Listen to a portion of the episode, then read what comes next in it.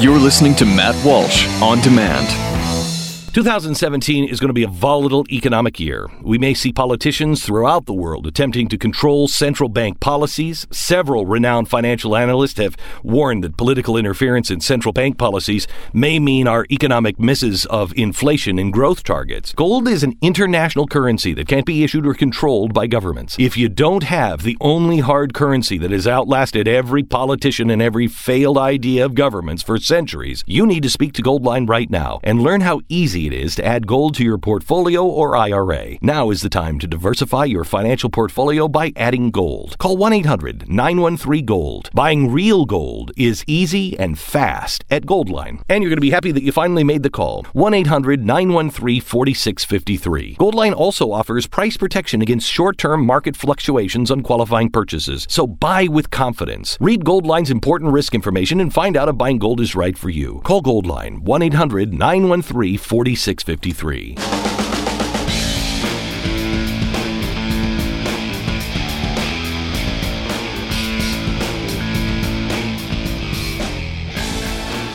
So there are two things I wanted to talk about today, um, and I guess and they're not related, but we'll just talk about both of them.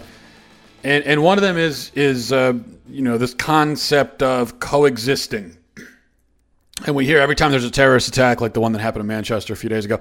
Uh, we hear that you know you've got we have to find a way to coexist, coexist. We see the bumper sticker about coexisting and uniting, and I wrote something today about about um, Katy Perry and you know the, the noted philosopher Katy Perry and her um, uh, opinion, which she stated on a on a interview uh, on the radio, that the answer is for there to be no borders and no barriers, and for us all to just coexist together, except for her, of course, because she's um, up in her Beverly Hills fortified mansion. So she, not her, but the rest of us should coexist.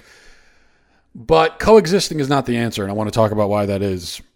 Um, why coexist? It's not about coexisting. Coexisting is not the solution. It's not possible, but it's also not the solution. And we'll talk about that. But first, there was an article that I wrote um, on Monday, or was it on Tuesday? and it was called uh, "You Might Not Want to Go to Heaven," and it's provoked a uh, very interesting discussion. And I, I, can't possibly read all the emails people have sent in response, um, but a number of the ones that I have read, I thought were quite thoughtful, actually. And I'm putting aside the emails from the typical trolls telling me that uh, you know if I'm going to be in heaven, they'd rather be in hell and that sort of thing. Um, which is not the kind of thing that you should go around saying, by the way. But putting that aside, a lot of thoughtful emails. There's one point that came up in a lot of these emails, and I'm talking about critical. You know, there were a lot of critical email people criticizing my point. And there's one point that came up in much of the criticism of my argument that I want to address here because I really want people to understand my my point. And the, the whole crux of, if you didn't read it, and I would ask that you go read it, but the crux of my piece, you might not want to go to heaven, something that I wrote as I explained, because I've been thinking about it more uh, after my uh, my wife's grandfather died last week, and she was very close with him, and uh, we, you know, were able to go to the hospital before he died, and the kids saw him one last time, and there's just been a lot of discussion in the house with the kids and with each other about death and heaven and, and what that what that's all about. And so it's been on my mind for that reason.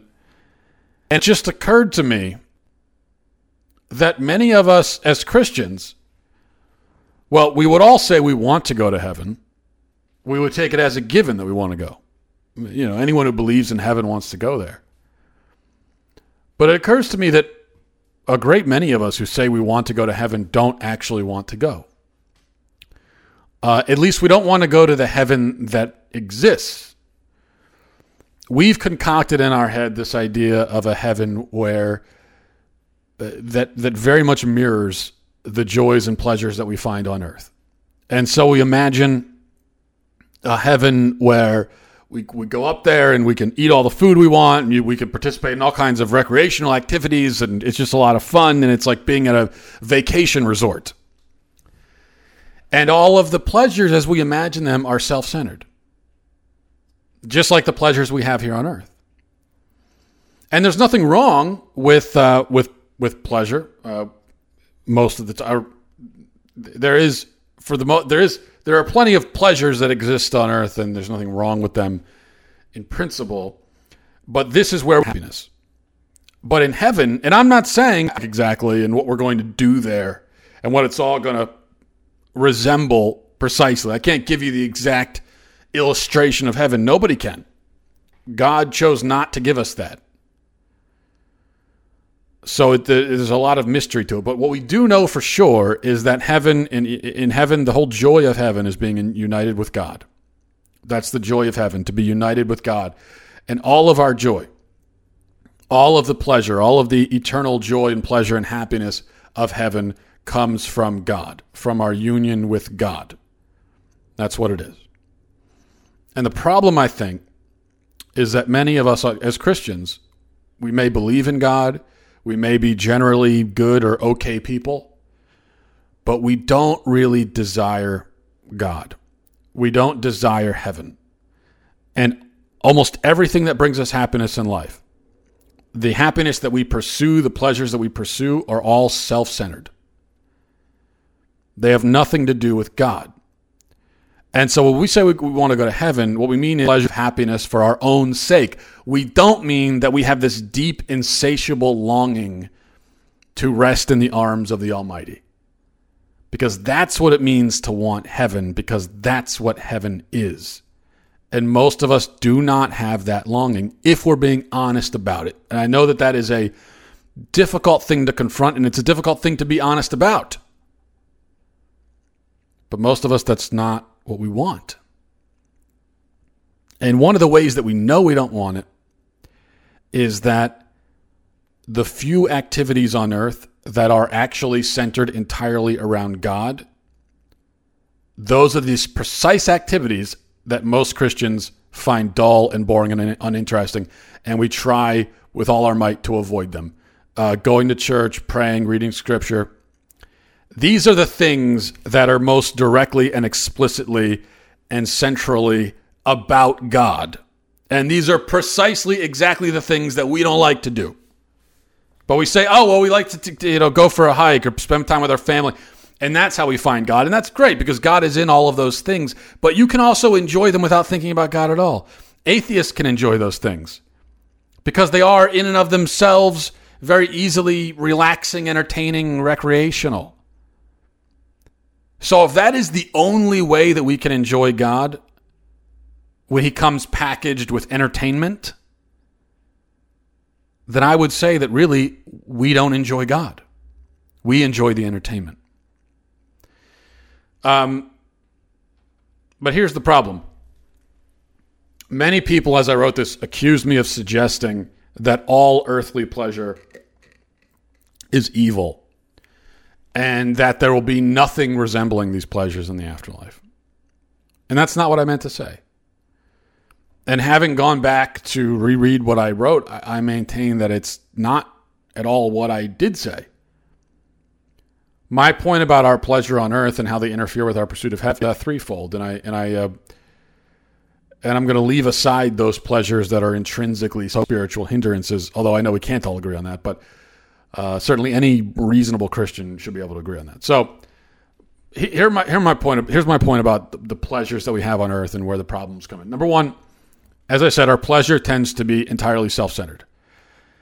It's difficult to indulge in something pleasurable in a way that is not self-centered. It's difficult to have a humble and obedient heart as we enjoy something recreational because we've trained ourselves to think this is me time. This is what I want. This is all about bringing me personal happiness. How many times we say, this is me time. This is me time. All of our happiness is this is me time.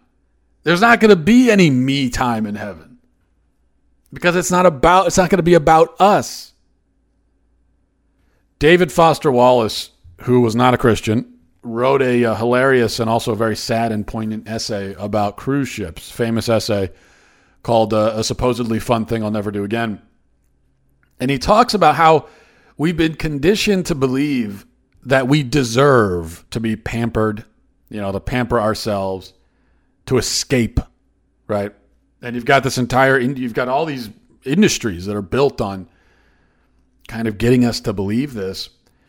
And the attitude just breeds more selfishness within us so that before long, even a pleasure that is not intrinsically sinful becomes sinful because of how we've approached it. This part is me talking, not Wallace.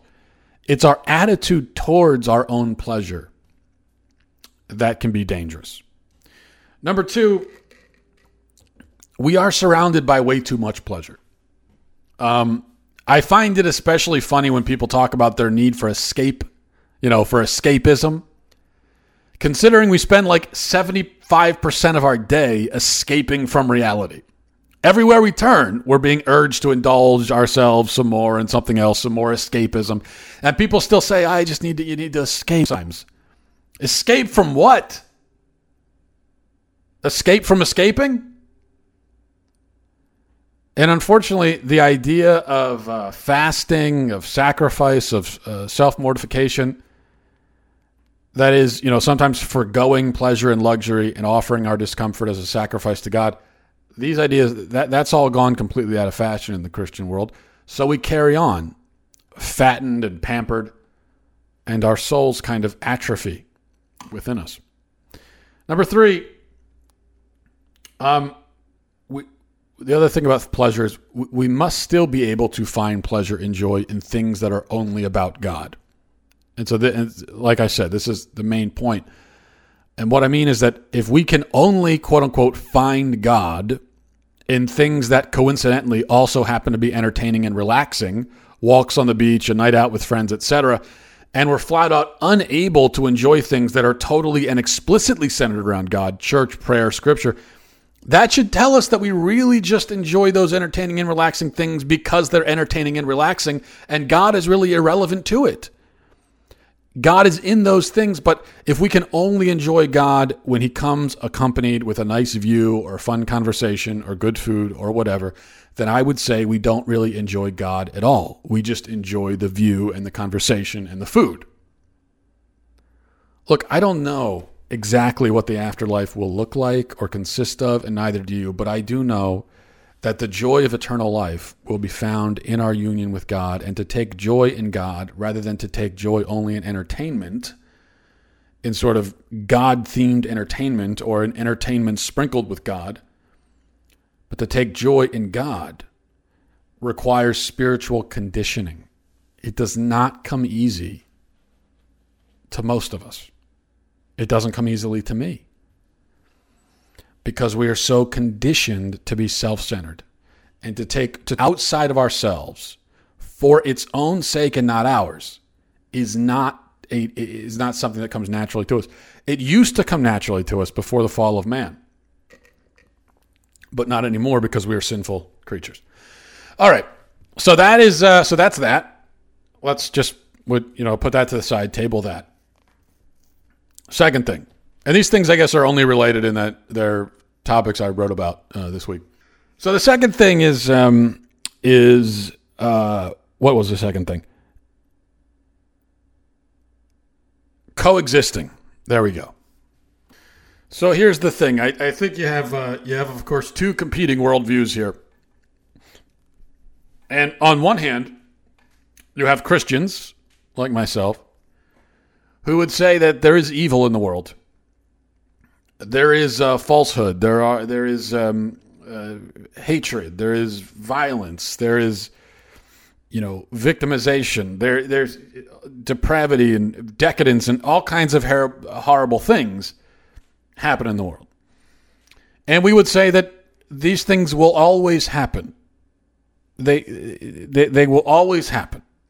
We're always going to live in a fallen, broken world with fallen, broken people. And there's always going to be evil in the world, and a lot of it, until the end of time when Christ comes back. At which point, in the afterlife, in the next world, uh, those of us who are rewarded with eternal life will, will live in a, in a world free of all these things. But that's not going to happen in this life, in this world, in this mortal uh, physical world. Right. So we understand that. And uh, it means, it doesn't mean that you give in to evil or you uh, just merely accept it. Far from it. You fight back against it because that's what we're called to do. You defend your you you dis- defend yourself from it because you know that it is inevitable, but you also fight against it because that's what you're called to do. And because that is justice. But then you have the other point of view that says, um, well, there is no God, there is no afterlife there is no heaven, there is no hell, there is no new world after this one. None of that's true. And so we only have this world, and this is all we have. And that's all there's going to be. And I think if you fall into that category, now now we now we kind of go into subgroups here. Um, but if you fall into that category, you can go two, one of two ways. And one I, I think is the more honest, uh, intellectually honest, consistent way, and that is to become just sort of a nihilist and to say, yeah, the world's a horrible place. Uh, there's pain and there's suffering. There's no reason for any of it. It won't lead to anything. Uh, everything is just random and utterly pointless. And eventually we're going to die and we're going to decay into nothingness and we will be no more and we will have no consciousness whatsoever. And that's it. And nothing's ever going to get better this is just the world and it'll be here for you know just it's a blip on the on the screen it's like it's like dust on like a speck of dust on your computer screen and eventually the hand of time will just wipe it away and that will be it and that's all and in the meantime you know just cons- ha- find as much pleasure as you can because that's the only reason to really live uh, or find nopes walk along like a zombie that's the nihilistic view um, which, as I said, does follow logically from the starting point that there is no God, there is no heaven, there is no hell, there is no point to anything, there is no soul. So you have that. But then you have the illogic, the, the, the thing that does not follow logically from that starting point, and that's the utopian mentality. And it's entirely, it's not grounded in, uh, not, only, not only is it not grounded in reality, but it's not even grounded in the reality that these people have set up, which is realistic, God free uh, reality. And in this reality, you have people who, who, yeah, they believe that we're here for no reason and nothing means anything, but they cannot bring themselves to explore what that really means and to accept what that really means. And so they become utopianists. And they say that, look, things have to get better eventually and you know we'll find a way to work through it because really everything is the same in the end. We're all exactly the same. There is no good. There is no evil. Uh, there is no right. There is no wrong. So the, as soon as we can all realize that that nothing matters and all of our differences are moot uh, then we can live in a utopia. A utopia uh, where everybody is just sort of existing and uh, and getting along, I guess, and, and and so we'll lock arms in that way and march into obliteration together. We will march into nothingness together, locked arms, and uh, singing songs, and it's really kind of creepy, but that's that's the utopian view, and it is from this utopian view that you have coexist, that we all have to coexist. We have to find a way to coexist. But it's just never going to happen. It can't happen. Uh, and the reason that it can't happen is because, well, first of all, we could look at there's a, a, a trial scientific method where people have been wanting a utopia forever and it's never happened. And so I think we can just look at history and look at evidence and say that human beings are not capable of that right now. Well, human beings aren't capable of that at all. But it's also true. We, we know that there is good and evil. And good and evil cannot coexist. Not only can't they coexist, but that is not even an ideal that we should be striving for even if it were possible. goodness should not strive to coexist alongside evil, but to destroy evil, to destroy it. And no, that doesn't always mean destroy, although it can mean that. Um, the world decided, just to go with the only historical example that anyone ever uses, because it's the only historical event that I think anyone knows about. Um, the world decided that it, that it uh, can't coexist with Nazism, and so uh, the the Allies got together and they killed all the Nazis. And but we remember if you if you look at the history of World, World War II, there was a period of time when Western Europe did try to coexist with Nazism, and they told themselves that they could coexist with it and they could cooperate. And even if they despised what Nazism stood for and they didn't like Hitler because they thought he was kind of a maniac, um, they said we can find a way to all get along, but it didn't work, did it? Because evil will always try to consume and destroy what is good. And so eventually, what is good must come to the realization that it has to destroy, or those who stand for what is good must come to the realization that it has to destroy evil. And in that case, destroying evil meant, yes, destroying people too. The people who have are carrying the banner of evil. In order to defend what is good and to assert what is just and what is right, those people needed to be destroyed in a just manner. So it's not that we're like rounding up civilians and executing them because then we become the evil. But meeting the meeting the evil on the battlefield and destroying it. And there are other ways to try to destroy evil. It's not always physical.